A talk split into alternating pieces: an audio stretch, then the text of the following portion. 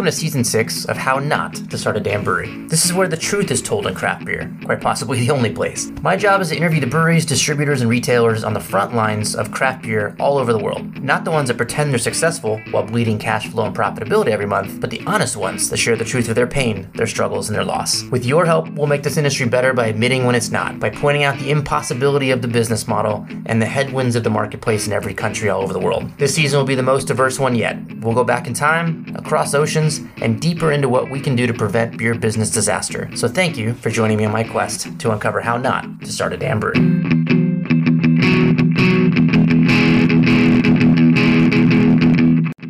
And there were weeks where we did 48,000, $84,000, $92,000 in a week, which sounds incredibly impressive. And under any circumstance, that is incredibly impressive. Unfortunately, it was an order of magnitude below what we needed to be doing. I think most of you would think that if I gave you 2,300 shareholders that would invest $2.2 million in your brewery, you'd be able to make it work. If I said you could secure another 400 grand from a state loan and 600K from the SBA, that your $3.2 million would give your brewery a special runway all the way to space travel. And if I said you could go back in time to when there were only a few hundred US microbreweries around, you'd think I was fucking crazy. Remember that with inflation, that's like having $10 million cash, and you still get to be the third or fourth brewery in your state. Well, back in the 90s, Guy Hagner raised that money, and Guy Hagner built that brewery. He opened with a world class facility, a licensing deal for one of the best Pilsners in the entire world, and he closed seven months later. He's never spoken publicly about the story of Franconia Brewery until now, but this is a special interview that draws similarities to the current market and, if you're paying attention, the business model of craft beer overall. And with that, I'll get out of the way and let Guy share his story.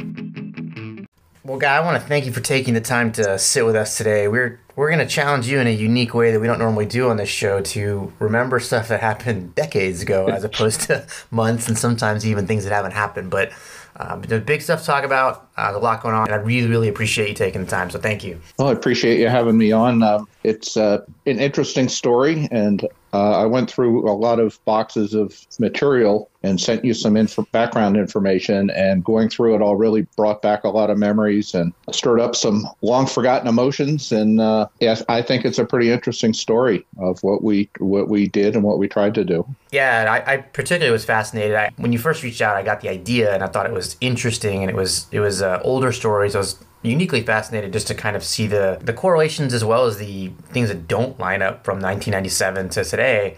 But as I started reading through the notes and all the things you sent, I just was like, personally, and, and we'll see this throughout the interview, but I was like, this is kind of a badass business model. And uh, I, was rooting for success, even though I knew that it, uh, it, it, didn't work out as I was reading through it. But we're going to try to get through all of it. It's going to be a challenge. I definitely want to hear, you know, a lot of what happened. And, and I'm sure that our audience is going to be very curious to know some of the numbers, obviously, uh, again, some of those unique contracts I think you had. But before we get too deeply into it, you could you went to Siebel before most people that listen to this podcast were even born. So let's talk a little bit about that. Like, what was it like deciding to be a beer maker in the early 80s because that had to be a unique job that was not everybody doing. Well for some reason uh, i've always liked beer. Even when i was a kid my grandfather used to give me sips out of his out of his beer. He always said he'd save me the foam in the can. And uh, uh, in 78, when I went off to college, I actually started homebrewing in my college dorm. And back then, of course, there was very little good information available, but I somehow found a place to buy some malt extract and some yeast and a carboy and whatnot and uh, gave it a try. And then in 1980, I spent six months in Europe. My college had an overseas semester, and I went over earlier and did six weeks of intensive German in Salzburg, did a lot of travel around Europe Europe. And then the college program was in Fürth, which is right outside of Nuremberg in the Franconia region of Germany. And my father had given me Michael Jackson's original World Guide to Beer, and hmm. that really became my travel guide throughout Germany and Europe. And uh, of course, I saw all of the small towns in, at least in this part of Germany, in Franconia, all had a small brewery. The beer was fantastic. And, you know, local people would go and drink the local beer. I really got inspired thinking, you know, why don't we have this in the United States? And came back thinking this is what I wanted to do. I wanted to open a small local brewery someday. I've made a couple attempts, including this Franconia venture, and can't say I conquered the world, but it's still a lifelong, been a lifelong passion of mine to um, produce fantastic European style beer. Clearly, this happened, you know, in the mid '90s, but your story continues to this day. You're still making beer, which you know, I, yep. I'm definitely not the poster child, but as a good example, I got all the way the hell out of it as fast. I have not touched a mash paddle since the day I got out. So interested in hearing some of that story too of of how you kind of bounced back and continued and still find passion and joy in, in making beer. So we'll try to get that to the last segment, but I definitely want to cover that too. But so let's talk a little bit about that. Like you you got your start in the industry. Again, I'm super interested just to hear in 1985 you go get a degree in making beer. There couldn't have been that many jobs available. I mean, I guess there probably weren't that many no. Siebel graduates either, so maybe the, the pool was smaller. But no, there, there certainly weren't. Um, after I graduated in '82, I actually went back to Europe again for a couple months of more travel and beer research. I got a job at Pabst Brewery in Newark, New Jersey hmm. in 83 to 85 until that closed. And I just went, knocked on their door and said, Hey, I want to work in a brewery. And I had an economics degree with a kind of a minor in German language, and they said, "Well, you don't have any technical experience or or background, but we have this clerical position if you want it." So I was the lowest paid person in the entire Pabst organization. I think they hired me at about twelve thousand dollar a year salary, which even back then was not was nothing. But I got to the department I was in was called production services, and we interacted with the brewing department, uh, packaging department, the warehouse, and shipping. So I got to kind of see the whole operation of the plant. And when that shut down in '85 is when I sent myself to to Siebel. And the class was probably 30 or 35 people. And there was only, I want to say, only a half a dozen or so Americans. There was probably a half a dozen Canadians, and then a number of Central and South American brewers, a couple of fellows from Korea. You know, it was a real international class of students there. And they were kind enough to elect me class president. And they told me later it was because they figured I needed it most of my resume of anyone there. So that was kind of fun. So then you went on and, and, worked at a few different breweries before you founded Franconia, right? Because you had looked like I had some experience, yep. some bigger houses too. Yeah, there was um, a small brewery in Little Rock, Arkansas, that hired me initially, and that only lasted a few months. Uh, they weren't really producing much beer. And, you know, I think they were kind of hoping I could come in and turn the place around. And of course, fresh out of brewing school, I still didn't really know what I was doing. And the people who were there also didn't, you know, who had been there previously didn't really seem to know much about running a brewery. And um, I got out of there pretty quickly and went down to New Orleans, where I was hired at Dixie Brewery as the assistant brewmaster. And the brewmaster passed away only a few months after I was hired, and the ownership gave me the opportunity to run the place which I did for about four years. That was a pretty big regional brewery, although they they were in less than than healthy financial condition, and sales were not great. And the plant in New Orleans, if you don't do maintenance, um, you know, it was kind of an old rundown museum of a brewery. The crew that I hired there and myself, we had a fantastic time. We, you know, that's how you really learn. You, we got tossed in the deep end of the pool and had to figure out how to make this place operate and, and do well. After Dixie, I was hired at Stegmaier, the Lion Brewery in Wilkes-Barre, Pennsylvania, which is a pretty big regional brewery, still going strong. We made about 300,000 barrels of product. Only about a third of that was beer, though. We did a lot of Malta, soft drinks, and other types of beverages, including some early versions of, you know, the RTD products. Really? Yep. So this brings us up to about 94 when I saw, I read a thing in one of the brewing magazines about company that was founded by a fellow who owned the Willamette Winery and had also founded Nor'Wester Brewery and was selling stock to open Mile High Brewery in Denver. And I'm still throughout my career thinking someday I'm going to do my own brewery. And this stock offering that they did they sold out almost immediately. I think they raised about two and a half million dollars in under a week of stock sales. It was oversubscribed, so they had to send back a few hundred thousand dollars to people who who mailed in too late. You know, and it just looked like people throw money at you if you have a chance to uh, invest in a brewery. And of course, this was the early 90s when the industry really was booming. You know, I, I, found some old information about sales trends, and the industry was growing 40, 50% a year. The big players, Pete's Wicked in Boston and Redhook and so forth, they all were just blowing the doors off of their business. And there wasn't a sense back then that the market was overcrowded with breweries. If anything, it seemed underserved based on the growth rate. So this seemed like a perfect opportunity for me to jump in with both feet and do something big and splashy. Yeah, which which you did, and I, I think that the, the design is amazing and that the whole idea is cool. My question would be, and now obviously we're looking back from the vantage point of 2023, but today the same guy with the same inspiration is typically starting a seven barrel brew house and planning on making probably 800 barrels a year if he even plans on his top line revenue. But yep.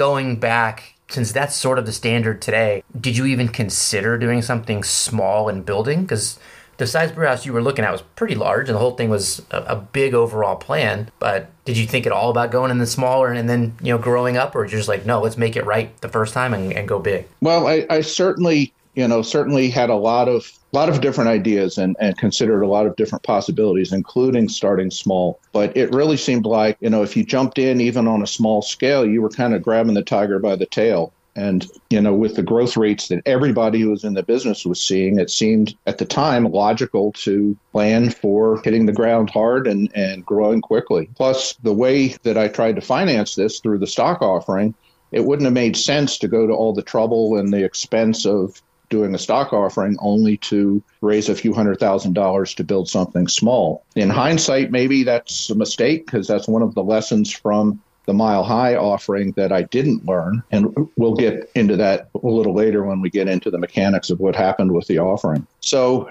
yeah, it, it just seemed like the logical thing to do. You know, if, if you opened a five or 10 barrel brewery, brew pubs really weren't really weren't a thing back then. I mean, there were a few around the country, but you know, you're either a little funky brew pub or you were a brewery packaging beer and, and distributing and intending to grow and conquer the world. So that's the avenue I went down. Well, I remember even when I was looking at doing it in the late 2000s, we all knew that you didn't make money under a thousand barrels. Um, and, and now the industry's packed with 70 to 80% of the breweries make less than a thousand barrels, and maybe 80 to 90% of them don't make any money. So I'm not sure it's changed dramatically, but uh, we, we'll get to that in a little bit. So, in my opinion, there's a lot about your business that you had decided to do that I thought was cool, unique, and interesting.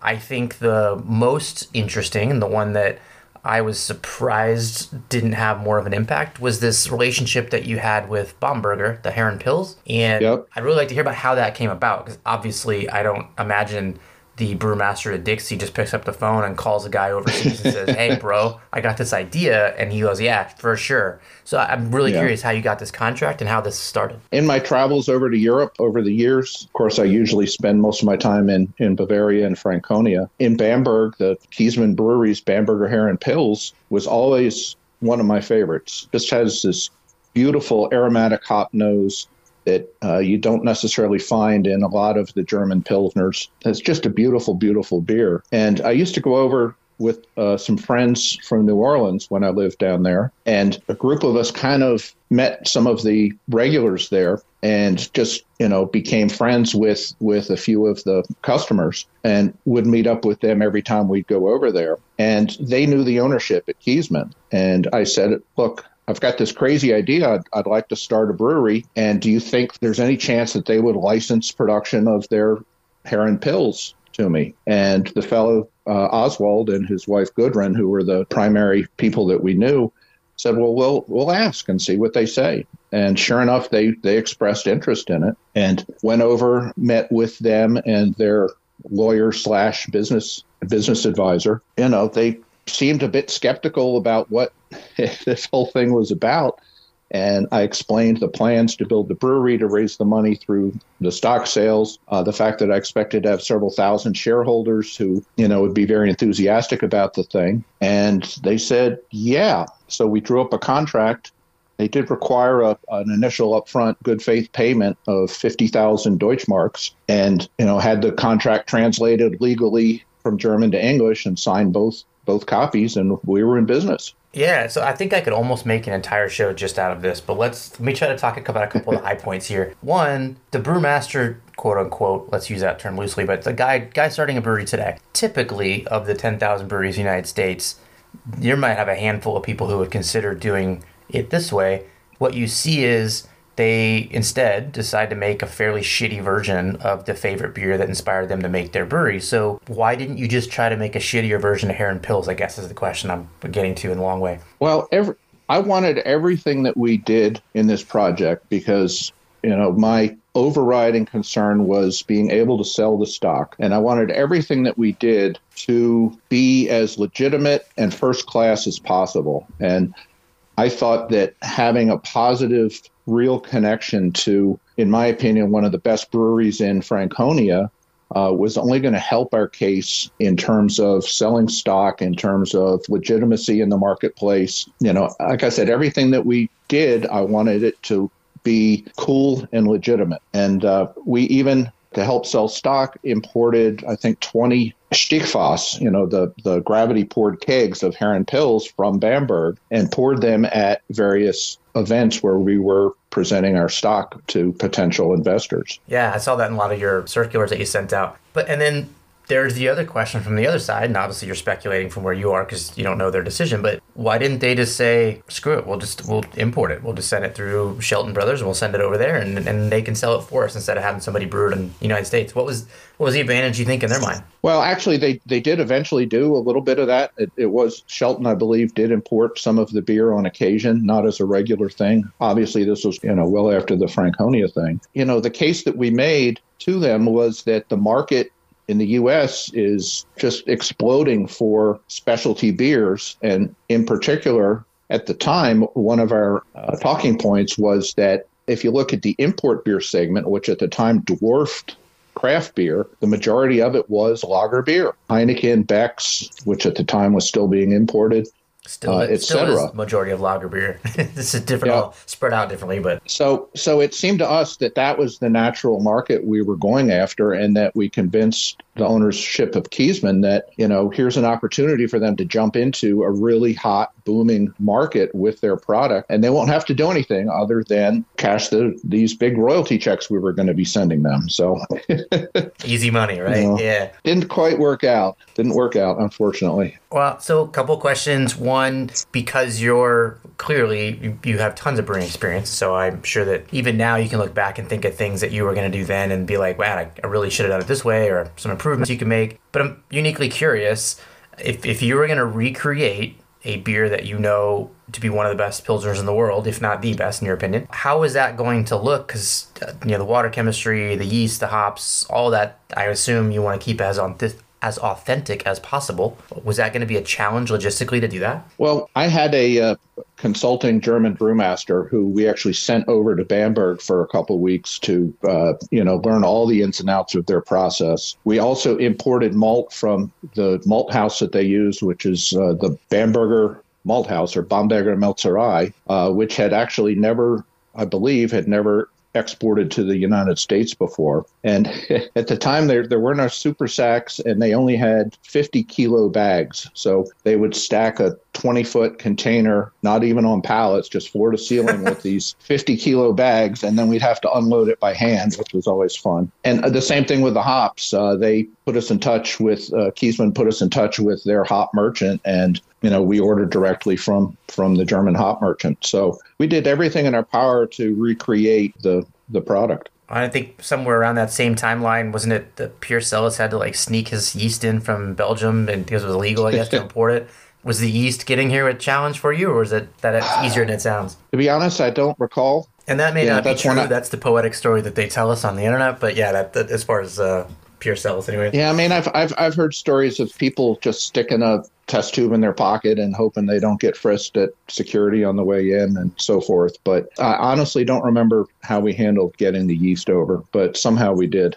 Okay. And then the second question I had about the Herren Pils, and then before we take a quick break, is from looking at the numbers and sort of the plan that I saw, anyways, and I just wanted you to, to speak to that. It, it looked like that was really going to be sort of the beer that you led with, at least for a few months. That you you had plans in there of other products that you were going to create, but was that sort of like that was the flag you stuck in the sand, and then you were going to go from that, or were you going to release everything all at once? Well, we started off with four beers. We had a what we call Pocono Gold, which is a, simply a Helles. We had brown beer, which is a pretty minor style, uh, mostly found in Franconia, and then we had a, a Dunkel, a dark lager, uh, and then obviously the the Herren Pils. So we never actually. Most of our sales were mixed case. So You'd have hmm. a six pack of each of the four beers in the case. Yeah, but but primarily our product that we went out and bragged about the most certainly was the the Herren Pils. Okay, yeah, it looked like it. And so, just to clarify what I meant by thinking that was a great idea,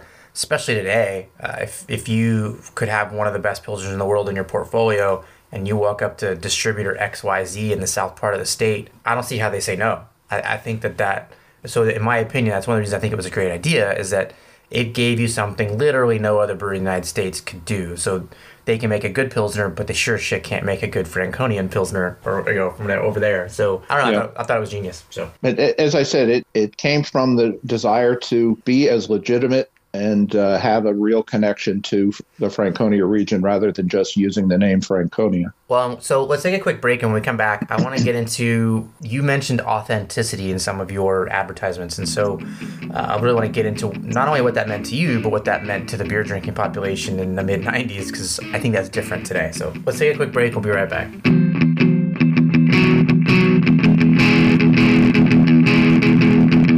If he were interested in anything his old dad was interested in my son would say something like, Y'all need to be fucking with PR. Your booze business is more than just an online profile. Fine, keep doing your limited can release and your meet the beer tender posts, but it's time to think bigger than just cheesy marketing. Better, more professional. Brittany Hanning has years of experience turning big ideas into targeted communication in the beverage alcohol business, and her PR firm, Made to Measure Communications, can tighten your image with expert services ranging from AI generation all the way to media relations. See, people in this industry love to talk about the importance of branding and media outreach, but don't kid yourself for a second. You need an expert to navigate that stuff. So go to the website at M2MCOMMS, M2MComs, look them up in San Francisco, or just ask me for Brittany's number. But seriously, stop screwing around and get your image right today. All right, welcome back. We're going to dig back into the past again. So one of the things that you said a few times, I don't know if this is one of your slogans or not, but I, I saw it written a few times, was that you're going to be the first 100% authentic German style microbrewery in the United States, which kind of obvious to me now what that means. But at, at that point, were you making a statement about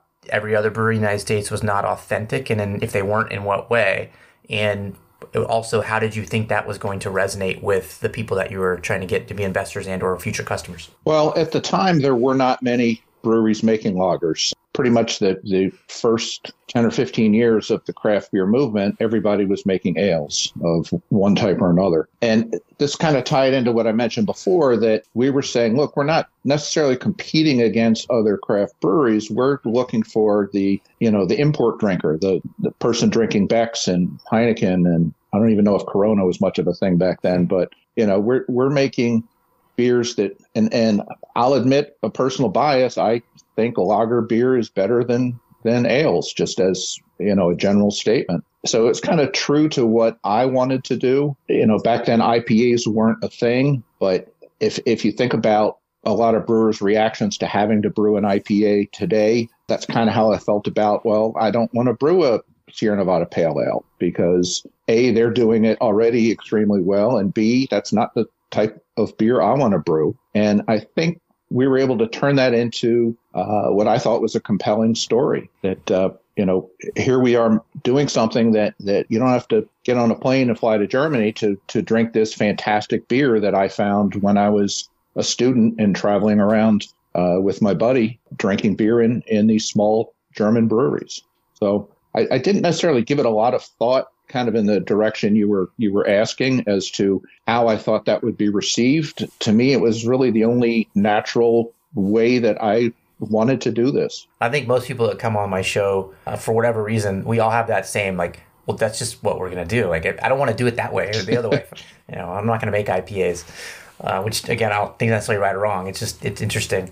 So the authenticity question was one of the ones I asked you because as I was researching some of the other you know breweries back then, like you know, Pete's Wicked's one of the largest ones in the country. Boston was one of the largest yep. ones in the country. They didn't make their own fucking beer. They were uh, contract brewed somewhere. Redhook had partnered with AB, and I know in their story, their revenues took a hit the year they did that because just that authenticity thing kind of bit them in the butt that they signed with the devil, right? And now they're 100% owned by AB.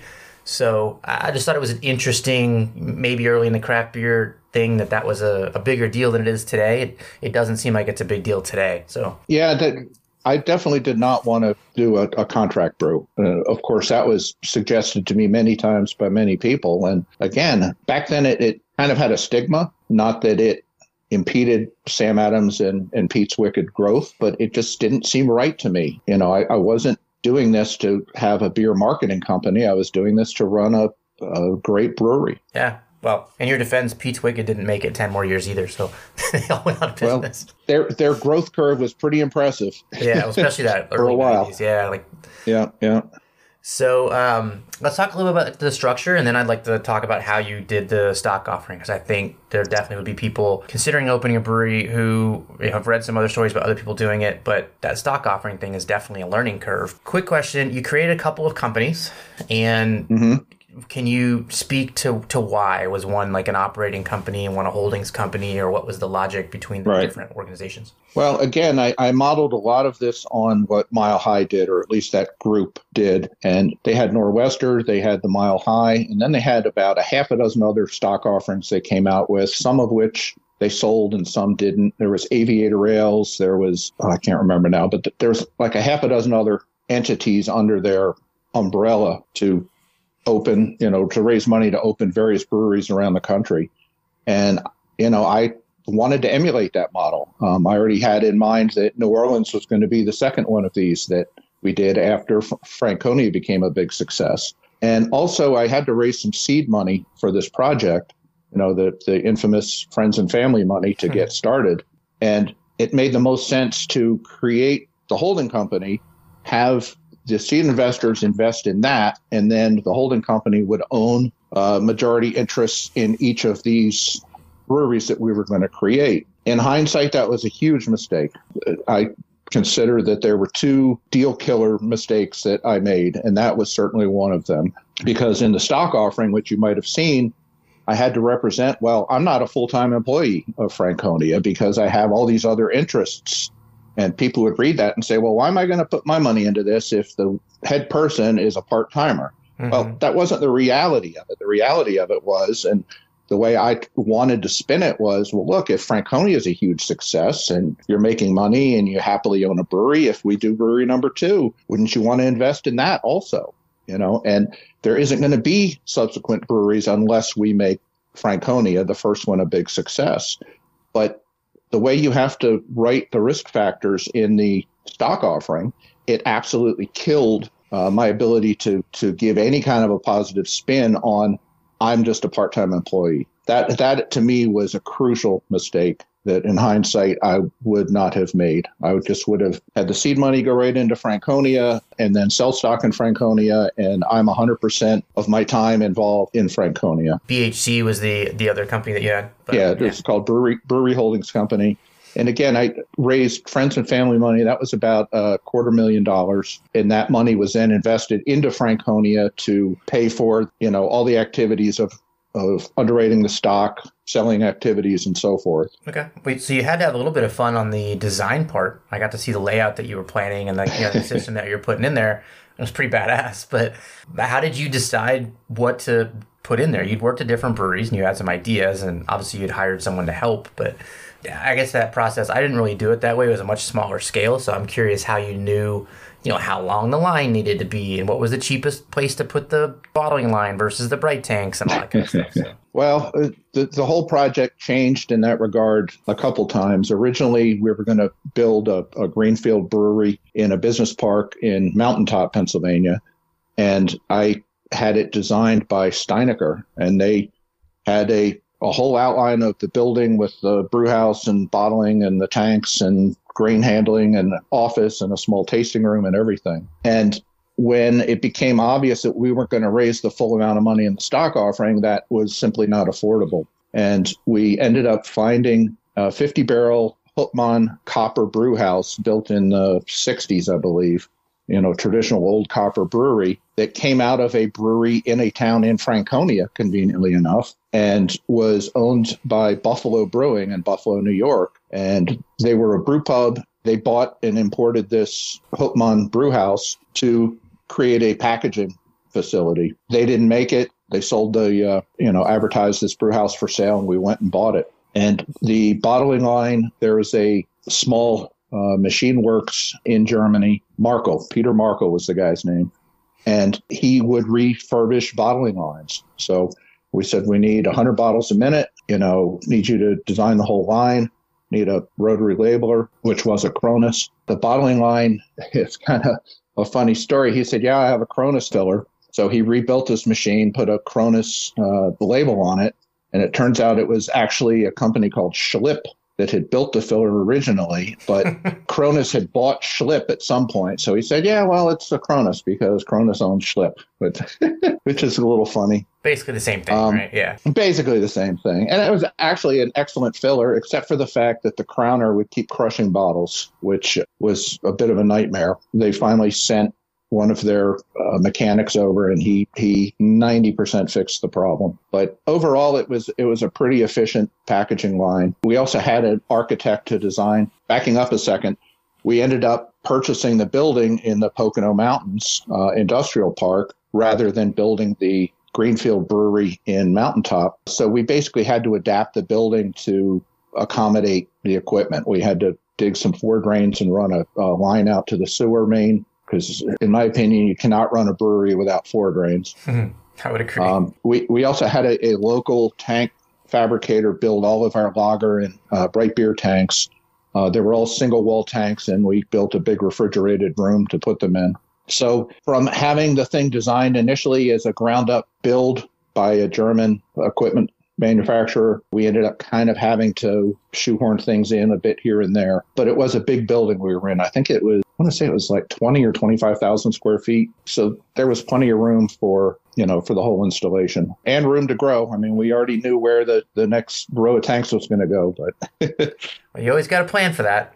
That's the hope, right? Because you definitely don't want to be stuck in a situation where you need it and you don't have space, because then it's a whole nother mess, big mess. Yeah. All right, so let's talk about the stock offering. So once you've kind of gotten the the layout design, or at least what you know your proposed idea, you figured out what the equipment was going to cost, then you figured out what the bill was going to be and what you needed to raise. But where do you even start? to do a stock offering. so do you do you call some attorneys? Like, do it? you know, what, what's again? Where this is how not to start a brewery. It's also teaching people what to do and where to go. So what did you do? Taking a, a, step further back, the, the first thing I would recommend anyone is we. I went to uh, one of the local universities and they had a small business development center, mm-hmm. which I assume still exists. It's something that's uh, under the umbrella of some federal agency, but they put these kind of business incubator type offices in universities to help starting up businesses and growing businesses. I went in there and they gave me like a half hour time slot to, to tell them what I wanted to do.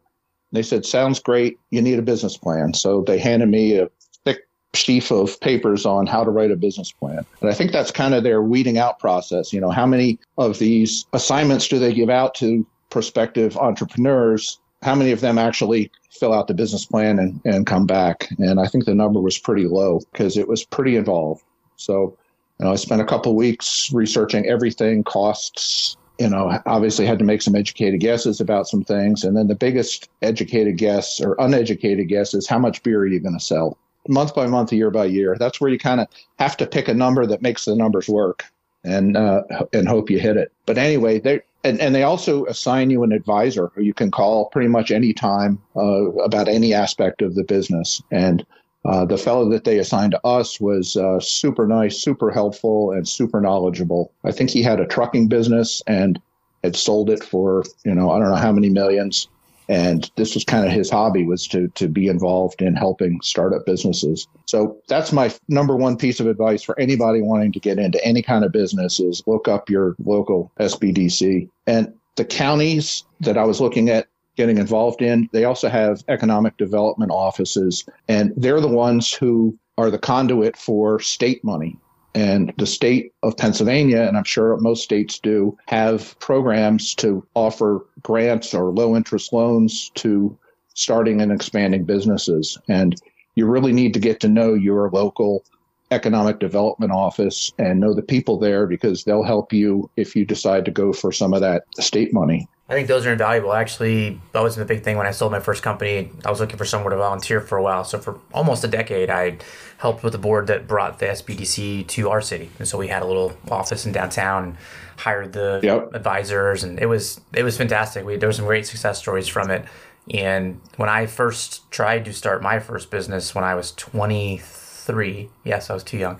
I was going to open a, a, fitness center. I met with them too, and the guy just completely killed my dreams, which he needed to do. I was completely yeah. dreaming, but uh, yeah, and it took me years later to do one, and I finally did what four, four or five years later. But I had his his expertise and the things that he had told me it took me that long to to get to first base essentially based on that and then then it was great. Again I, I, had no idea about even the possibility of doing a stock offering until i read about this mile high stock offering that was so wildly successful and i want to say that was sometime in 1994 so the first thing i did was i contacted it was kind of a friend of a friend a, a local fellow who was both a lawyer and an accountant and went to him and said this is what i'm thinking of doing you know how how should I proceed? And he said, Well, it's a little bit outside of my area. I'm not a securities lawyer, but you need to get in touch with a securities law firm. And again, wanting to be, you know, have everything legitimate and above board, he, he recommended me to a pretty big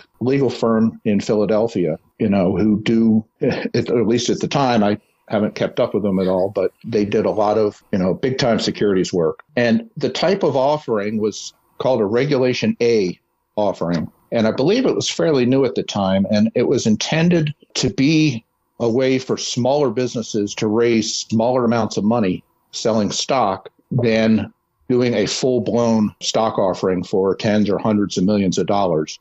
This Regulation A offering was capped at $5 million, and it was intended to be a simpler, more streamlined way to get a stock offering through the process, through the SEC, and get up and running and selling stock. The reality was turned out to be that at least the SEC agents that we were dealing with gave us a horrific, a horrifically hard time about getting our offering through the process. And that ended up costing enormously in time and in money, legal fees, accounting fees, uh, you name it. The longer the process is dragged out, the, the lawyers meter is always running every three months or every quarter of the year that passes throughout this process oh yeah, you need a fresh set of audited financial statements because the ones you submitted two months ago are now are now old. So hmm. it turned out to be an extraordinarily painful and expensive process that I did not anticipate. You know, I saw how how quickly the Mile High offering sold out. You know, they raised two and a half million in a in about a week, and thought, man, we'll just go through this pain get the stock offering up and running, the money will come pouring in, and then we'll, we'll be building a brewery. And the reality is, it took us two years from when we first started selling stock until we finally closed on the stock offering. And along the way, we had to amend or revise the offering three times. And each time you have to amend the offering, it's the same process again. You have to go back to the SEC with the uh, new offering that you're proposing, and you know hope that hope that it passes through smoothly. And unfortunately, it never seemed to. Were they just being overly like sticklers as far as the rules and, and dotting your eyes, or that you think they were kind of being just a pain in the ass to be a pain in the ass? Which I not well, that a government employee I, would ever do that, but you know what I mean. Well, I think it's kind of both. The the frustrating thing is you you'd send in, you know, I basically cribbed a lot of the boilerplate language out of the Mile High offering, which really isn't admitting anything because I think every stock offering, sure. uh, yeah. you know, basically cribs the same generic boilerplate, you know, for a lot of it. The, the frustrating thing is you, you'd send in the proposed offering and a week or two or three later, you get a, a, a, response letter from the SEC, and they don't say this is wrong, this is wrong. They say justify this chart. How does this comply with section, you know, XYZ of the code? You know, please clarify this passage. You know, nothing that's that says this is what you need to do to fix it. It's just please explain this, please explain this, please explain this. So then we'd get this response letter, sit down, have to rewrite everything, have to type out explanations for everything that they asked for and send it back in. And then a week or two or three later, you get another response letter with another set of concerns. And I think it might have to do with whose desk it landed on. The person who saw it the first time might not be the person who saw it the second time. And, you know, they have a fresh set of questions or concerns. It, it just was extraordinarily painful. And the other problem is since we had to amend the offering several times, is that we'd be up and running and selling stock. And then when we had to amend an offering, you have to cease all activities. You can't sell stock. You can't make any noise about yourself because you're in a quiet period. And that just killed any momentum we would have had selling stock and having our name out there as, hey, this is you know this is going to happen. But so just to clarify on when you say you had to amend it the first initial one that you started with you you had targeted like 3.3 as your minimum 5 million as your max.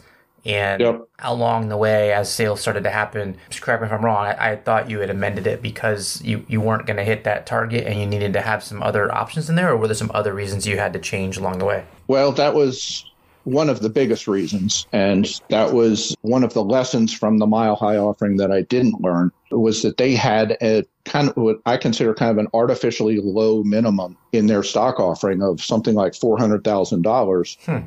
That when you read the prospectus, it said, well, if we only sell $400,000, here's the brewery we're going to build. So there were basically two use of proceeds in the offering saying, we're going to build this tiny little thing if we only have $400,000 but if we sell the full two and a half million, we're going to build our big splashy brewery. And that seemed odd to me. It's like, well, that doesn't really make sense that to tell people, well, we want to build this big thing, but if we only raise a tiny amount, we're going to build something small. So I figured that just didn't make sense. I'm, I was not going to do that. The reality is, is that when you set a minimum of 3 million shares, there were thousands of people who had our stock offering and they all kind of had the same reaction when they talk to us. It's like, well, if, if you're only at a million dollars, I'll just wait before I invest until you hit your minimum because otherwise, you know, I send they send in their money, it goes into an escrow account, and then it sits and waits until we hit the three million sold. It's kind of a self defeating. Mm-hmm. You know, self-defeating uh, feedback loop. So if if I could have had initially, you know, a story in there that on a smaller amount of money, we will build a smaller brewery, then we can hit that threshold and tell the world, hey, we're in business. We're going to close on the offering on such and such a date. If you want to get involved, you know, now's the time or never. And as, as, it turns out, at the very end, when we finally did have enough money to get open, we did send such a letter out and we said, hey, you know, we're going to stock offering ends on September 30. It's now or never. And in that last week or two, we sold, I think, a couple hundred thousand dollars worth of, of stock. That was all that pent up demand waiting just to hear that, hey, it's really going to happen before people would write the check. So I, I, can't, it's human nature. I should have realized initially that setting such a high minimum would basically prevent people from sending their money in right away. Well, you could also make the argument that the company that you hired to help you do this may have wanted to offer some of that insight, maybe uh, to help you be successful, but at the end of the day, they were making hourly rate regardless of whether you ever opened. So I guess they didn't care. Well, lawyers will never advise you as to what you should do in a business sense. They, you know, you tell them what you want done, and they say, "Here's how we can do it." But you know, they never really said, "Well, I think it would be smarter if you did this instead of that." You know, that's that's just the nature of it. And we did ultimately. I mean, ultimately, we were successful. We didn't raise the full five million, but we because we had amended the offering that we could close on a smaller amount, and it was enough to get the brewery up and running. And we had 2,296 shareholders and they were very enthusiastic. Uh, we had some events at the brewery, some Oktoberfest events, some shareholder open houses, and you know hundreds of people would show up to these. And you know it was really gratifying having the participation of you know a couple thousand people. And of those 2300 people probably 70% lived within an hour of the brewery. So it was good to have a, a local group of people who were actively interested uh, which i think is a big advantage over most startup breweries where no one's heard of it and has no reason to be interested. Yeah you have guaranteed customers. They're- there was a brewery that went out of business not far from me, maybe an hour away, hour and a half, and they had done something similar with it. I don't think on purpose, but ended up having to you know raise money, and they had like 116 investors, and the distributors would laugh because when they would say, "Hey."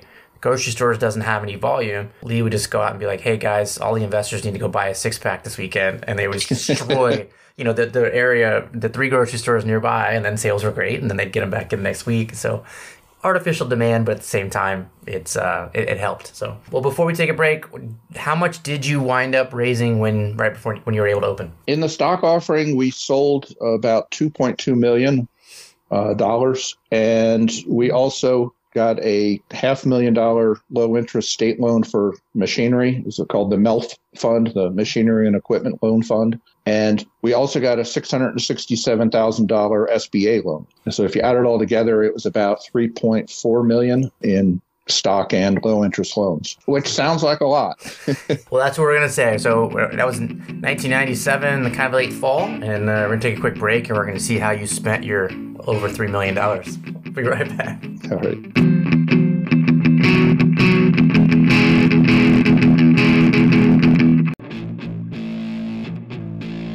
So, do you ride motorcycles? Because if you do, you want the sickest gear on the planet and SimpsonMotorcycleHelmets.com is the site for you. Break free from the pack with your kick ass style and design that is as subtle as a sucker punch. When you're out on the open road, don't let anyone confuse you with your grandpa. Project an attitude that's all your own. With their signature style and performance, Simpson sets the standard of looking cool while providing superior comfort and protection. Authenticity counts, and there are many helmet brands out there, but there is only one Simpson. You got a killer bike, don't you? Why sell for a boring helmet? Pick your poison at SimpsonMotorcycleHelmets.com. Badass riders don't settle for anything less. See for yourself on Instagram at Simpson underscore motorcycle underscore helmets. Thanks for riding with us. We'll see you out there. Okay, so third segment, time to get into the nuts and bolts. You get to the point, you've got money, different sources now, this is a situation I think that almost every brewery owner I've talked to, at least in some way, shape, or form, experienced the idea of what I want to build versus the reality of what I can build, and then trying to figure out, you know, how important that gap was. So, you know, in your situation, looking back, you you went from hoping that investors would fund the whole thing to you got the the, the loan from the state, you got the SBA loan, or was it a grant from the state? Did you have to pay that back? Yeah, it was no, it was a loan. Okay, right. It so was. it, it, I think it was. I think it was interest only for the first year, and it was a very low interest rate. And then you know we we would have had to start paying principal back after the year. Yeah. So my situation was different in the sense that I bought everything and realized I didn't buy enough, and I had to go buy more shit. I didn't put more money in. Same concept, just different way to get there. But did you have to then go back and rework your business plan with this new debt service in it, with maybe less capacity or whatever? renting instead of buying. Yeah, you had to do. You know. Yeah, well, you know, to, to, what it boils down to is we we never truly had enough money, and when when you're kind of in desperation mode, which it seems like we were for for a couple of years, you, kind of don't have the ability to pick your head up and and see the bigger picture. You just have to do what you have to do to get to get through the next step of the process. You mentioned before the break about how that money was spent. Well, as just a for instance, the lawyers, when I very first met with them, said probably be about $50,000 in legal fees to get this Reg A offering up and running because this Reg A offering, you know, the Regulation A offering, mm-hmm. Is a simple, streamlined process, shouldn't be too much friction from the SEC, probably be about 50,000. Well, in the end, I think their bills were about six times that. Hmm. you know, it was between 250 and $300,000 in legal fees. Um, the accountants, and again, because we wanted everything to be absolutely above board, we used Price Waterhouse, you know, one of the big six or big seven at the time. And as I mentioned before, that we'd go through three months of this process, and the SEC would say, "Well, you need fresh audited financials." Well, a set of audited financials from Price Waterhouse is like twelve or fifteen thousand dollars. Hmm. So to print the actual stock offering you can't just go to your local print shop. You have to go to a bonded legal printer, you know, because if there's any mistakes done in the printing process of an SEC document, it's a pretty serious thing. So, you know, and, and they weren't cheap. And we printed thousands and thousands of these things, just the postage alone to send this stuff out. Then all these events that we did to sell stock to people to, to try to uh, sell stock, you know, we'd call up a a local bar and say, hey, we want to do an event Tuesday night. We'll buy hors d'oeuvres. You know, people will come in. You know, just the expenses were tremendous.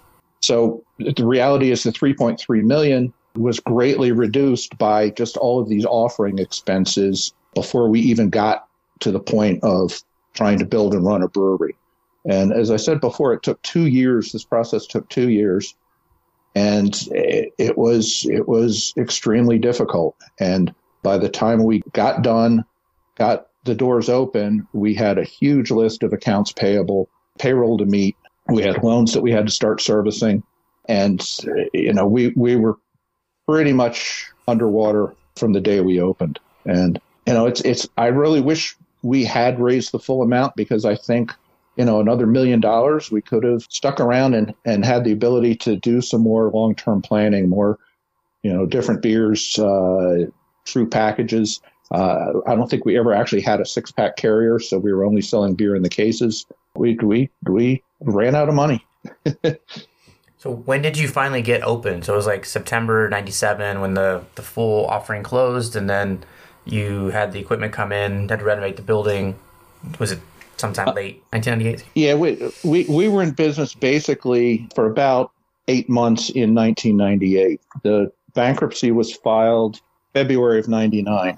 You know, we, we had some great times. I mean, we, we did a huge Oktoberfest in, in the fall of 98. And, you know, like something like, I don't know, probably over a thousand people showed up. You know, we put like $30,000 in the bank just from you know, one day of Oktoberfest.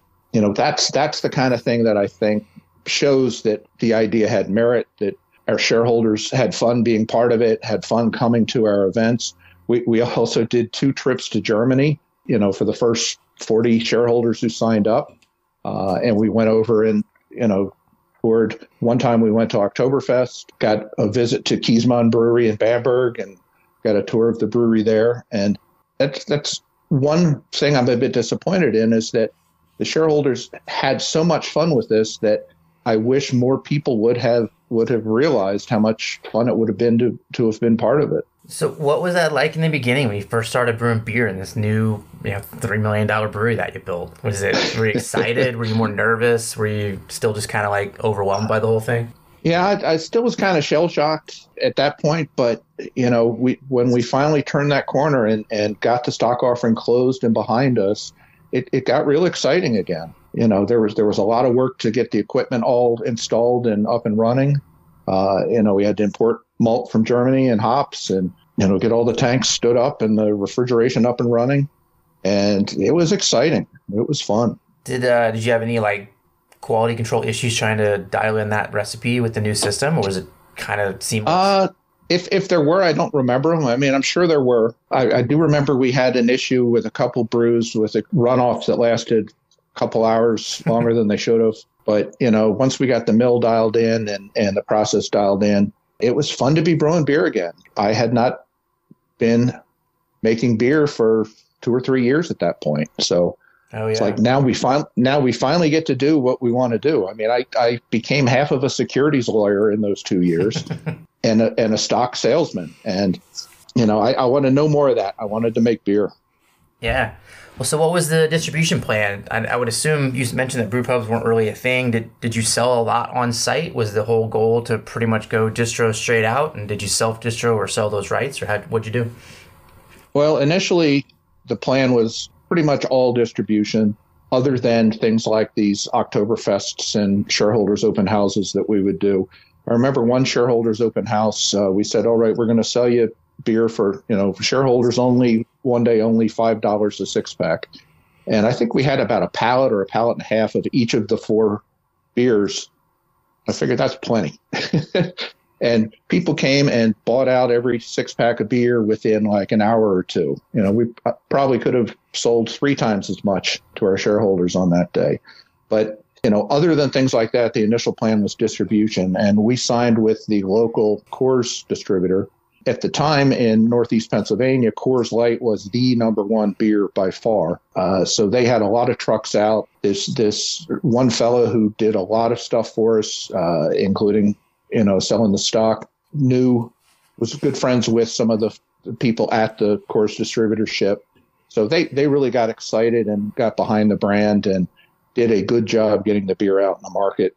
And of course, back then, you know, distributors didn't have 50 different craft beers that they were trying to juggle. So obviously, we didn't get the share of mind that Coors got for them, but we probably got better effort for our beer than, than most people do with their distributors. Did you end up expanding to other distributors before you closed, or just with that one first initially? Well, that one initially, and then we also had one down in the Allentown, Easton, Bethlehem, Allentown, Lehigh Valley market, which also was uh, the Coors, Coors distributor locally. I will say though that you know I, I did learn one lesson because kind of near the end when we knew things weren't going well, our, our two distributors in Pennsylvania said, "Well, look, you know, we know the Coors guys in New Jersey." you know, why don't you have them come out and talk to them about distributing in your market, in their markets? And so uh, a couple people came out. I want to say it was like three distributors covered all of New Jersey for Coors and gave them a tour of the brewery, fed them lunch, gave them beer, and they said, "All right, what what are you going to do for us?" And I said, "What do you mean?" And they said, "Well, Sam Adams in our market spends, and I forget the number, but it's something like five dollars a barrel on advertising." you know, what, what are you going to offer us in, in terms of that? And that's kind of when I knew we were doomed.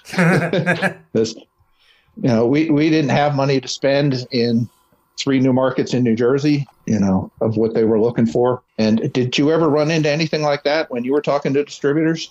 Everybody does in some some sense or another. So there's always the and, some of the distributors won't tell you initially. They're sort of like, you know, hey, we need the brand. That's cool. We're gonna we're, we're gonna be behind it. But there always comes a point and the first one, if they don't tell you anything else, is always going to be in-store samplings. It's it's grocery samplings is especially if you're a distributed brewery, you hear it all the time because if you're not doing it, the other suppliers are, and unfortunately, you just get your ass kicked. So it it, it sucks, but yeah. you have to do it.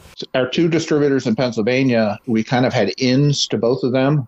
The the one down in the Lehigh Valley, uh, we're we're friends or business associates with one of our big investors down there and like I said, our local market, we had an in with some of the folks there. So maybe they were a little more accommodating to us. Plus, we were local. Mm-hmm. Whereas the the guys from New Jersey, it's like, well, you know, brewery's 100 miles away, 150 miles away. You know, why am I going to take this if they're not going to they're not going to spend money in my market? Well, and in their defense, it doesn't tend, tend to sell if you don't. And you know, we experienced that. with yeah. seven states. Yeah. Honestly, it was a struggle to get organic growth in Florida because all I could really do is social media stuff. I, you know, flew out there once, but I can't I can't just run in and uh, buy a pint at the bar for people. Like, it's not realistic. So yeah. you have to have some yeah. sort of marketing plan to go seven states away. I get that. But so what was that kind of year like? Um, what were some wins? You, you, were open. Obviously, you mentioned the Oktoberfest. That was a big win. Uh, were there some beers that you tasted that you're just hyper proud of? Some small batch stuff you made that was cool, or even financial stuff. Well, we did you have good months? We well, we we pretty much just had uh, the four brands. Mm-hmm. Actually, prior to those four brands coming out, because they were lager beers brewed the German way, which meant that you know it's two months from when you brew it till it's ready.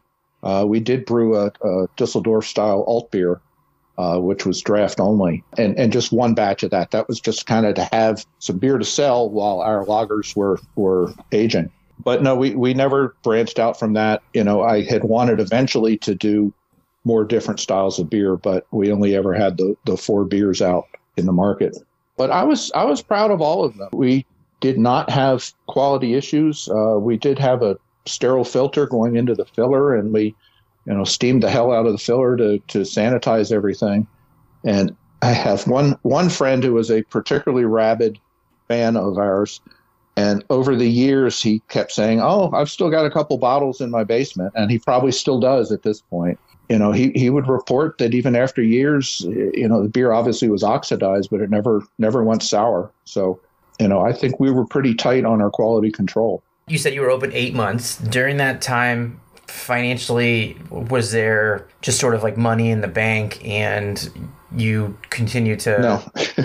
well, maybe six dollars, whatever. But, but, was it was it each month you were negative basically, and it just continued to grow? Were you seeing sales numbers come up, but they just weren't going to hit that target? Like, I assume that you closed after yeah, eight months was, after thinking about it beforehand, but hoping it wouldn't happen. So, what were some of the yeah. targets? The break even and what we were actually selling was there was a huge gap. Um, we needed on paper to sell about 600 barrels a month to break even if we had sold 400 a month for a while, we could have, you know, scraped and scrounged and, and stayed in business. But I think our best month we sold 250 barrels, and you know it, it kind of started off 100, 150, 200, 250. Maybe it was only 225, and then it just kind of started dropping off again. And I think by the time we closed, we were selling about 150 barrels a month. So, you know, a 50 barrel brew house with a 100 bottle a minute bottling line is not a cheap operation to run trust me, to any shareholders out there, I absolutely love and appreciate the fact that you were involved, and I'm not blaming shareholders at all. But I'm surprised that with our large number of shareholders that we didn't kind of hit the ground running faster than we than we did. Um, I'm not quite sure why that is. Um, shareholders were very enthusiastic coming to to the place. And again, I know this sounds awful, like I'm blaming them because I absolutely am not blaming them. I, I'm just don't quite know why that end of it didn't work better than it did. Yeah, I don't know if that sounds like it's blaming them so much as just like you know on your balance sheet and your your asset list, you're like, hey, this was our plan. Our plan was to have investors, and when when the beer hit the market, they were going to be part of the driving force to take it off. I mean, I will yeah. say that 250 barrels your first year in a month is, is no bullshit. That's a that's a decent output, but obviously it didn't do that repeatedly. But from the peak, did you notice this, this is one thing that's sometimes you're in the brewery making beer and it's hard to kind of see what's outside the, the brewery outside of what your distributor tells you but when you hit a peak and then come down there's typically a reason either it went into accounts that didn't rebuy or you know it's it's sitting on the shelf and the turns weren't quickly enough to, to get cases back in or your distributor completely raped the situation and it's all their fault. So I don't know. What, do you got? Well, one thing I didn't kind of cover, we didn't cover yet, is that when we started this thing up in 94 and 95, the market was booming. Craft beer was growing 40, 50% a year. It did not seem like we were saturated with breweries. But by the time we finally got in business in 98, you know, the storm clouds were, were gathering overhead for the craft beer market. And it was the first time of, of many by now that the world was saying, well, there's too many beers on the shelf. There's too many breweries out there competing for what at the time was probably only, I think craft beer back then was around 3% of the market. And, and there was a bit of a fallout or a shakeout in the industry in those days. So, you know, we kind of opened, opened up into those headwinds. So I, I don't, I can't blame the distributor. You know, I, I can't blame the quality of the product. I just think we, we opened in difficult times under difficult circumstances. Yeah, I know part of your offering information you had put in 95, I believe, what the top 50 breweries are. And because I have not enough time on my hands, I only did the top 30. But I went and looked through the top 30 on that list. And of those 30 that were the top biggest breweries in the United States in 1995, only 11 are currently still mostly independent. The rest have either closed down or they're part of a conglomerate that's sold out. So yeah. that says a lot about the longevity that, you know, to to make it, they either had to partner up with somebody or probably just a super rich family in a couple of those situations or when they talk about the owner being the the guy there still at the top it's probably just that he has enough money from something else that he just stays his name on there but those aren't great odds yeah. you know? You know it, it, was it was a real go-go period in the, in the heyday in the early 90s and uh, it, it was exciting. I mean it was and it was also a time when any new brewery opening anywhere in the country was made news. You know you could have realistically have at least heard of every brewery there was out there right. in yeah. 1994 and obviously that's no longer the case.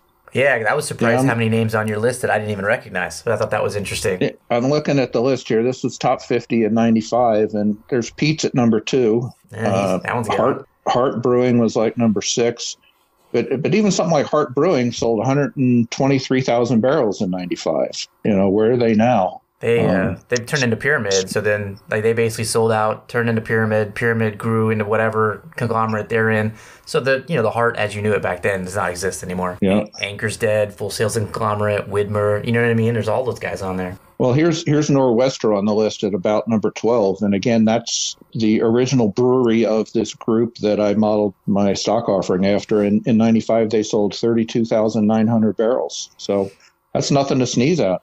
Yeah, 2023 they sold zero. Yeah, I found that pretty interesting. Just that you know the change, and and that's one of a million projects that is on my list that I probably won't make the time for is to, to really look at what the average lifespan of a craft brewery in the United States was in the 90s, 2000s. I don't. There's no way I'd do it in the 2020s because there's too damn many of them, but it's, I think it's not as long as we think. You know, it's just, again, it sucks to close down, but I don't think you were, or you clearly were not alone in that situation. So, well, it's, it's, it's incredibly, incredibly hard to make money in business you know any any business you know i've been involved with some other breweries that that uh, startups and also uh, old line breweries and it's you know what what goes on behind the doors of, of the brewery and what the public thinks is happening with the brewery can be two very different things that's kind of one of your your themes is that you you don't know what's going on you don't see their books yeah everybody seems to uh, equate popularity with profitability it just isn't the case you, you can be a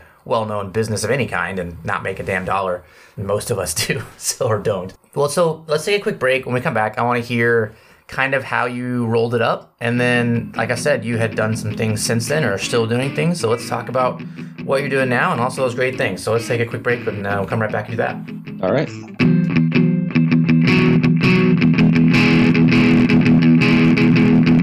For the late 90s, when you wanted to know what year Napoleon invaded Russia, you'd have to either A, pay attention in class, B, know somebody who knew, or C, look it up in an encyclopedia. Thankfully, my kids don't have to look in 30 volumes of Britannica to find answers anymore, and neither should you. When you're fermenting beer in a closed tank, you can either use the hydrometer that was invented in 1790, go check it up on Google, or AccuBrew. And AccuBrew is a real time, web based measurement system that gives you access to your beer's fermentation metrics from literally anywhere in the world. It measures current gravity, temperature, and even clarity, and compares them to the standards you set for the recipe your team is brewing. If something's off, you'll get a notification immediately. Go to AccuBrew.io, enter Damn Brewery at checkout for 10% off your sensor. Follow them on socials at AccuBrew, or just call Parker at 727 685 9860. Your beer, your customers, and least of all, I will thank you.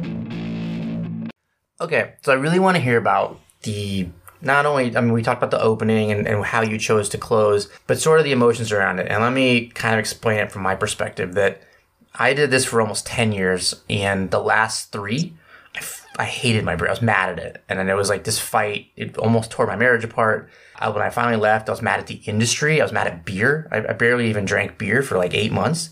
And I'm curious, your perspective, because you only had seven months of being open, if you almost never got to experience that and you almost had this like, or eight months of being open, you almost just like lost it and it was hard. I would think it would be almost harder, I guess, in, in my, from my perspective. Well, by the time we finally got open, I think I had been doing this project for about almost three and a half years. And there was a lot of pain and heartache throughout that whole time. And you, you mentioned uh, your marriage. I, I absolutely need to acknowledge my whole family and particularly my wife for being extraordinarily uh, patient and uh, supportive of me throughout this whole process and as I said, when we opened and we had some initial fantastic events, uh, you know, everybody's spirits were raised briefly. But then when I saw that the numbers weren't hitting where remotely hitting where we needed them to be to keep the keep the place open, you know, I, I kind of slipped back into that funk of feeling trapped, feeling doomed.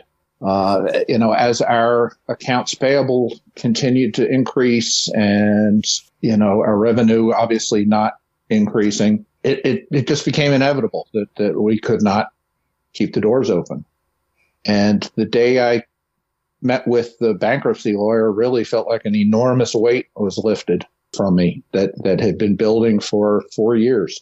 And I, I don't know if this is something people haven't been through it realize, but it's it's an extraordinarily personal thing. I mean, you you take it very very personally hard when your dream collapses and you know you have to file for bankruptcy. I, I know that some of our employees weren't real thrilled with how the thing ends ended, which is understandable.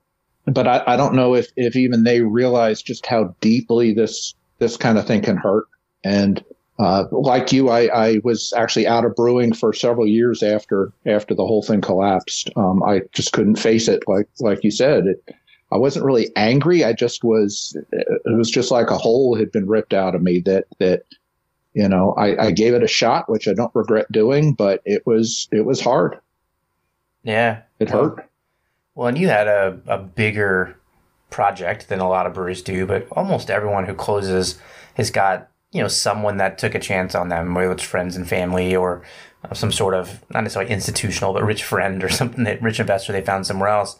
So there's also that of like you know for me it was just my wife, which sounds like oh, okay one person, but she was also the most important person. So it was like Yeah. I completely think I fucked my wife and my kids over, and to this day my kids are like, man, I forgot. I forgot how much like how broke we were back then. Like this, you know, the stuff we can do now Yeah. versus the stuff we could do then. And so, you know, they obviously saw it too, and that that hurts. But you know, you had all those investors, and talking to me, you've been very vocal. I'm sure you have to them as well about feeling bad about it. Well, I, I felt a huge sense of responsibility to everybody who was involved, uh, shareholders and employees and uh, family and friends, and you know, it it it only added to the to the weight. Yeah. Well, I guess one question I did have for you is, did you consider selling at some point? Was there that option to you know maybe some other brewery that needed a location pre-built, or was it just We not- we well we we did a lot of reaching out. There was one of our employees in particular who wrote letters to every rich person he could think of. you know, kind of a, a hail mary of all hail, hail marys. Uh, we we talked to some people who were predatory lenders. I don't know if, if you ever talked to some of these people, but you know, for five hundred, you pay them five hundred dollars for them to drive out to see you, and then they're going to lend you you know, 40% of the appraised value of your property, and they're going to charge you 25% interest on that money. And if you don't pay it back in full in 12 months, they foreclose on you, you know, that kind of stuff. yeah. You know, this, this really was kind of the depths of the first shakeout in the industry. And we did make some inquiries to breweries, but there really was, was no, you know, was no interest in that point. And the equipment auction was really at the at the bottom of the industry market. I, I went to the auction along with some friends, and uh, you know, like under ten people showed up, and the auctioneer at the appointed time said, "Well, we're going to wait half an hour and see if anybody else shows up to this auction." And of course, nobody else did, and the stuff basically sold. Everything sold for much scrap value. The person who bought the brew house. It was the, the mill all the way through the uh, the whirlpool tank. Uh, actually moved it out to Milwaukee and resurrected it, and uh, has continued brewing with it to this day. Although I think they've since replaced some of the brew house equipment. But you know there was no interest. The tanks went, I think, to a scrap guy. Really? You know the the the price that that the fellow in Milwaukee paid for the whole brew house was under scrap value for copper. I mean, copper was had some had some value to it, and I forget the number that he paid, but it was like a low five figures, which you know after we had put you know a couple, couple hundred thousand dollars into it to see it sell for you know five or ten percent of what we put into it was was shocking. Yeah, you damn near paid that just to get it to the states and then probably get it set up and organized and rigged in. Like, yeah, it's crazy. Well, so how did you decide to ultimately close? And there's no right answer. I think every brewery does it differently. Did did you have like a going away party? Thankfully, you didn't have social media back then, so you didn't have to worry about that. But um, did you just sneak off one night and stop making beer? Well, kind of a combination of those. We we did have a going away thing for just a very small group of insiders, you know, some of which were shareholders, some of which were friends and family and other associates in the industry. But by and large, right up until we we closed, we didn't let any word leak out because, as I'm sure you know, if if word gets out that you're about to close or you're struggling, you know that's death in the marketplace. Yeah. So we closed. I sent out uh, against my lawyer's very strong objections. I sent out a letter to all the shareholders saying that, uh, you know, unfortunately, we've filed bankruptcy today. I think I sent you a copy of it. Yeah, I think you did. Yeah. And, uh, you know, I, I explained the reasons. I explained the amount of debt that we had. I said down to the penny how much compensation I drew from the company throughout its four years of existence. You know, I, I did not want to leave people wondering what happened. Mm-hmm. And like I said, my lawyers absolutely did not want me to do that. And the response that that letter got was actually quite gratifying. I got a couple dozen people who wrote offering condolences and saying that they're happy that they had been involved and are sad that it's closed and that, you know, this dream of ours is over. Uh, I got one kind of hate letter back, but, you know, I'm actually surprised I didn't get more, more of that kind of thing. Yeah, I think it's that's cool, and also kind of maybe speaks to just you know what the concept was and the legacy of what that, that brewery was. That people understood that it was it was fun, and the ones who got to be involved in it enjoyed it. But I guess but, but no, but no, I wasn't answering the phone. oh yeah, I would imagine. Um, and and I would still be at the brewery, and you know, cars would drive up, and people would peer in the window, and we just kind of, you know, I'd just kind of hide in the office because it, it was going to be very hard to face hundreds or a couple thousand people wanting answers. Yeah. When it probably took what months to get everything out of there and completely liquidated, didn't it? Yeah, the well, the, the bankruptcy took a few months. The bankruptcy hearing was interesting. There was only, you know, I didn't know whether a crowd of people were going to show up and, you know, voice their displeasure because, you know, it's a, it's a public spectacle. Mm-hmm. And really only like one vendor showed up who we owed money to. He basically asked the judge, Well, I, I made all this material for them that I can reuse. Can I reuse it? And the judge said, Absolutely. And the guy said, Okay. He got up and he walked out. So it turned out to be a pretty painless bankruptcy hearing. You know, obviously, lawyers from the bank with the SBA and so forth, and people from the state were there, but, uh, you know, nobody being contentious or disagreeable about the process. It's just like, okay, let's get this done. And, you know, it's something I had obviously never been through and hope not to again, but it was, you know, pretty interesting and, and painless process probably helps with having all the attorneys uh, pour over all the documents early. So because you set it up yeah. right, that makes a difference in the back end for sure. But so you had mentioned earlier that there were two big catastrophic mistakes you had made, and we didn't get to the second ones. Looking back, what were the turning points of the of the other mistake that you made? I think we we touched on them. Both both of them related to how people who looked at the stock offering made a decision whether or not to invest and the, the biggest one I think was that whole thing in there that I had to say I'm a part-time employee and mm-hmm. I have other business interests that will take some of my time. You really have to put things in the most negative light in a stock offering prospectus. You know, that's that's just the way it is. And I think that turned a lot of people off. When we first went live with our stock offering, we got a lot of noise in the press, both in Northeast Pennsylvania and down in the Lehigh Valley. And we hired a 800 telephone answering service. The first week, we got over a thousand calls from people who wanted to get the prospectus. So we're mailing these things out, you know, a couple hundred of these a day for a few weeks and then no money was coming back. Hmm. You know, I figured, well, hey, here it is. We're going to have our mile high moment and send out a couple thousand of these, and a few thousand are going to come back, and we're in business. The big mistakes. Well, that was the first one. I mean, if, if you read the risk factors and it says, you know, the principals of this company are not full time with this company, that I think was the single biggest turnoff that we didn't convert more of this interest into into shareholders.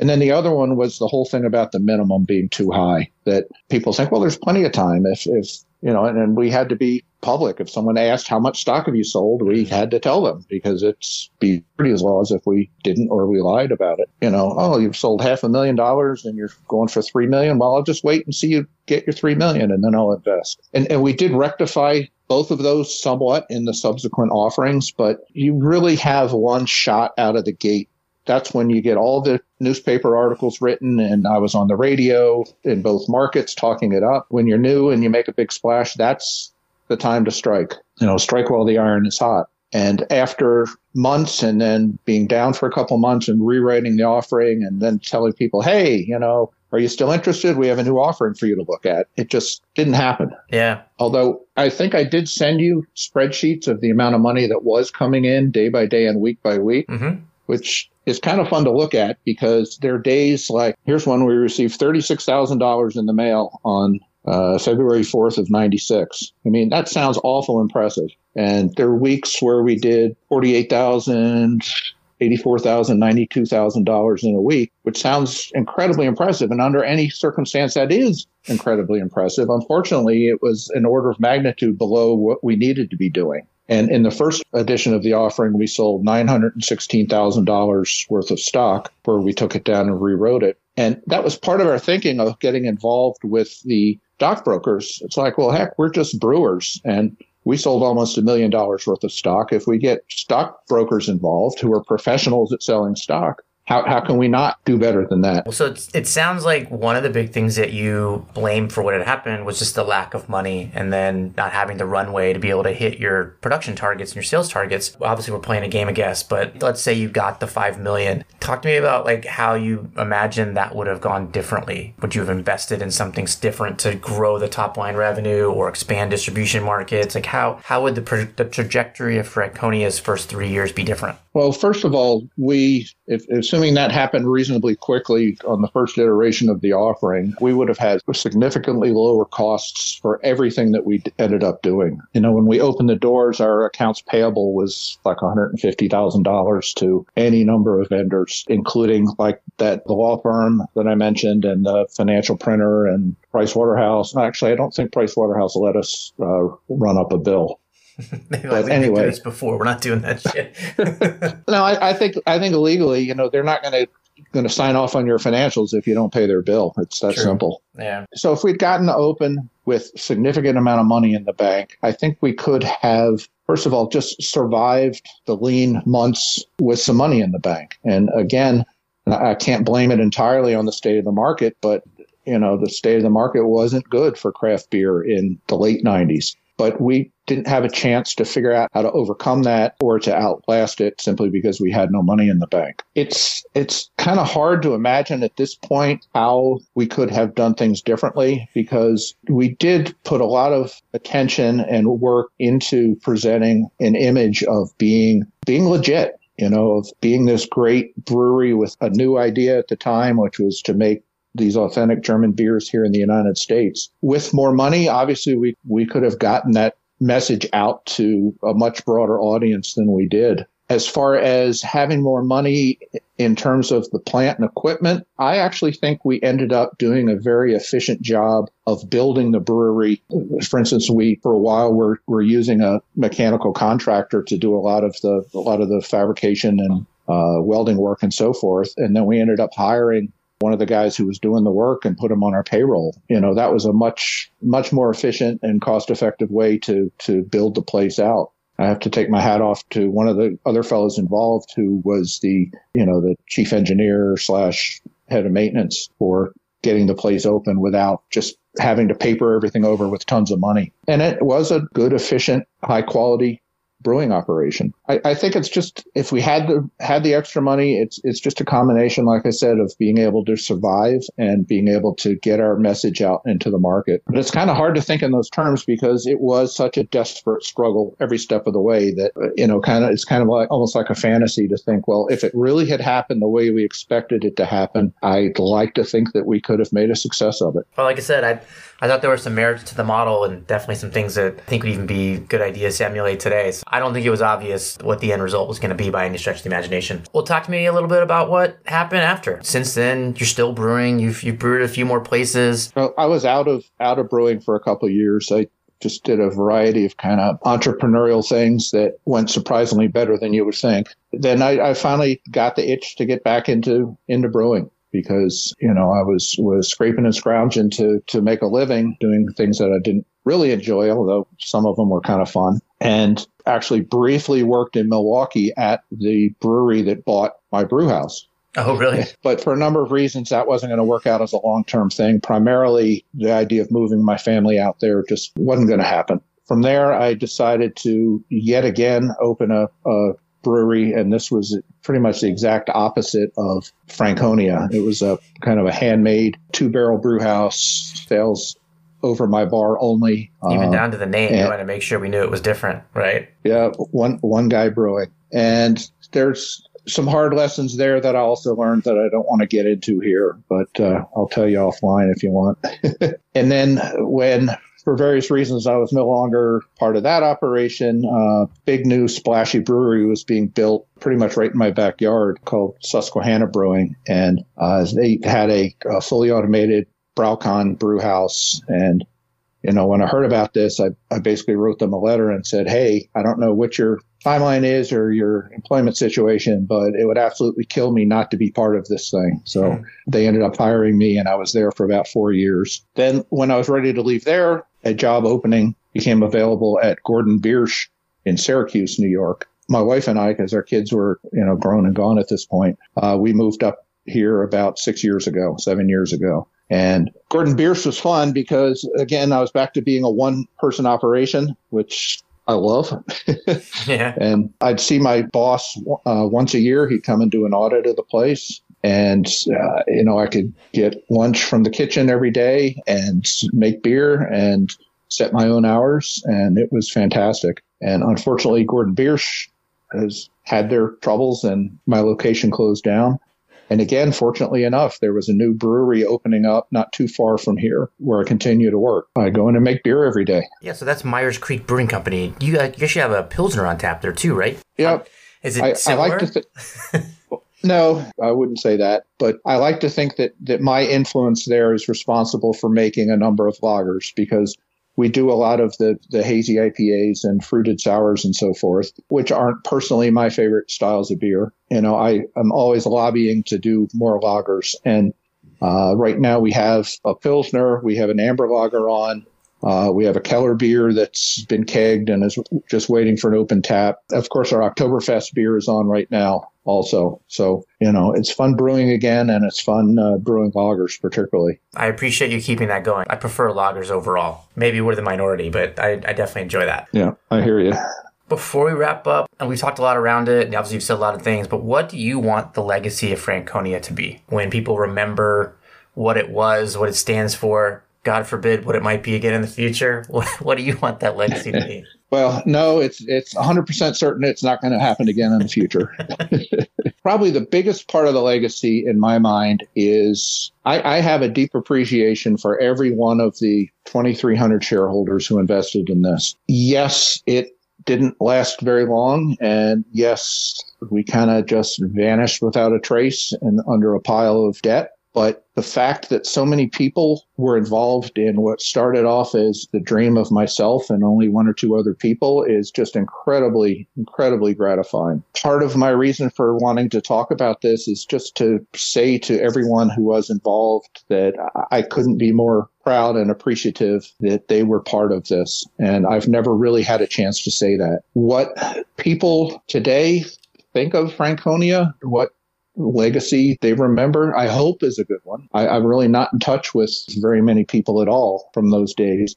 And one fellow who I am still involved with thought I was absolutely crazy for coming on and talking to you about this. Um, he said, "Why do you want to do that? Just let sleeping dogs lie." And I said, "Because it's a, I think it's an interesting story, and because we never had a chance to tell people, kind of, you know, pull back the curtain and and give them a sense of how things went and and I think that's a legitimate reason for for telling the story today. And as I said to anybody listening who was involved, I, I can't thank you enough. I'm, I'm humbled and and proud that so many people wanted to be involved in this in this venture. I think it's a fantastic story. So you can tell your buddy that I'm very picky, and I always say I don't interview assholes who make shitty beer and ugly packaging. And as soon as these stories stop being interesting to me, I'm going to stop doing the podcast because if I'm not learning, then I'm not teaching, and it's just not fun. And, and what we talked about today, you know, you and I had talked a little bit over the past few weeks about you know not sure if it was necessarily relevant to the industry today, and I think it absolutely is because it's part of our history that I think most people don't know. And,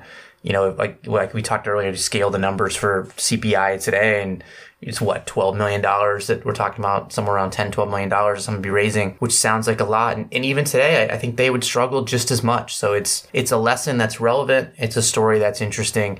And I absolutely am super happy that you took time to share it today. Thank you for having me. And again, just thanks to my friends, family, particularly my family, and all the shareholders. We had a blast for a few months. I wish it could have been longer. I'm just happy to know you're still making beer too. I think that that means you've kind of ended on a high note. And again, unlike me, you weren't as mad at beer as I was, or at least you got over it. So I think it was a great episode. And, and again, I really appreciate you sharing it. Well, thank you so much. Are you still paying shipping for your brewery's ingredients? That's really, really dumb considering that Brewery Direct offers free shipping on every single order. But maybe that'll work out for you. I mean, Donald Trump got elected president. Paula Abdul and Justin Bieber both had singing careers. Shaq managed to play ball real good, and Paris Hilton ended up not losing all of her family's money. But if you don't want to risk it, I'd call Brewery Direct. They've got a diverse selection of malted and unmalted grains, aseptic fruit purees, yeast, and even hops. And if you brew with adjuncts, they've got you covered on that front too. What they don't do is charge you to ship it because they don't suck. Now serving 12 states and even Canada, your brewery needs Brewery Direct. So go check them out online at brewerydirect.com or at Brewery Direct at whatever social media whose algorithm you let control your habits.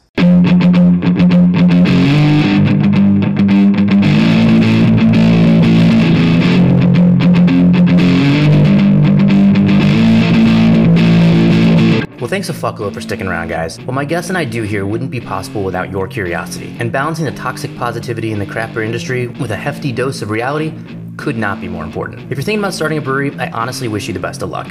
If you've already got one and you're trying to decide if you should keep it, I wish you the best of love. Maybe you shuttered or sold your beer business and you're well into the next positive and hopeful stage of your life. In that case, I'll buy you a beer or seven. I'm always on the hunt for great stories of other breweries that have felt the sting of struggle. I'm always open to answering questions and helping in any way that I possibly can. So feel free to reach out.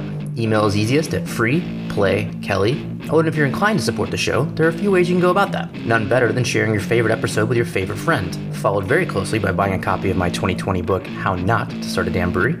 And last but never least, you can support the businesses that have supported the show.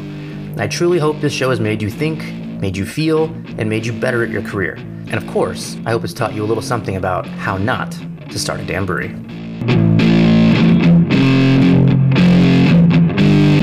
Free play. Media.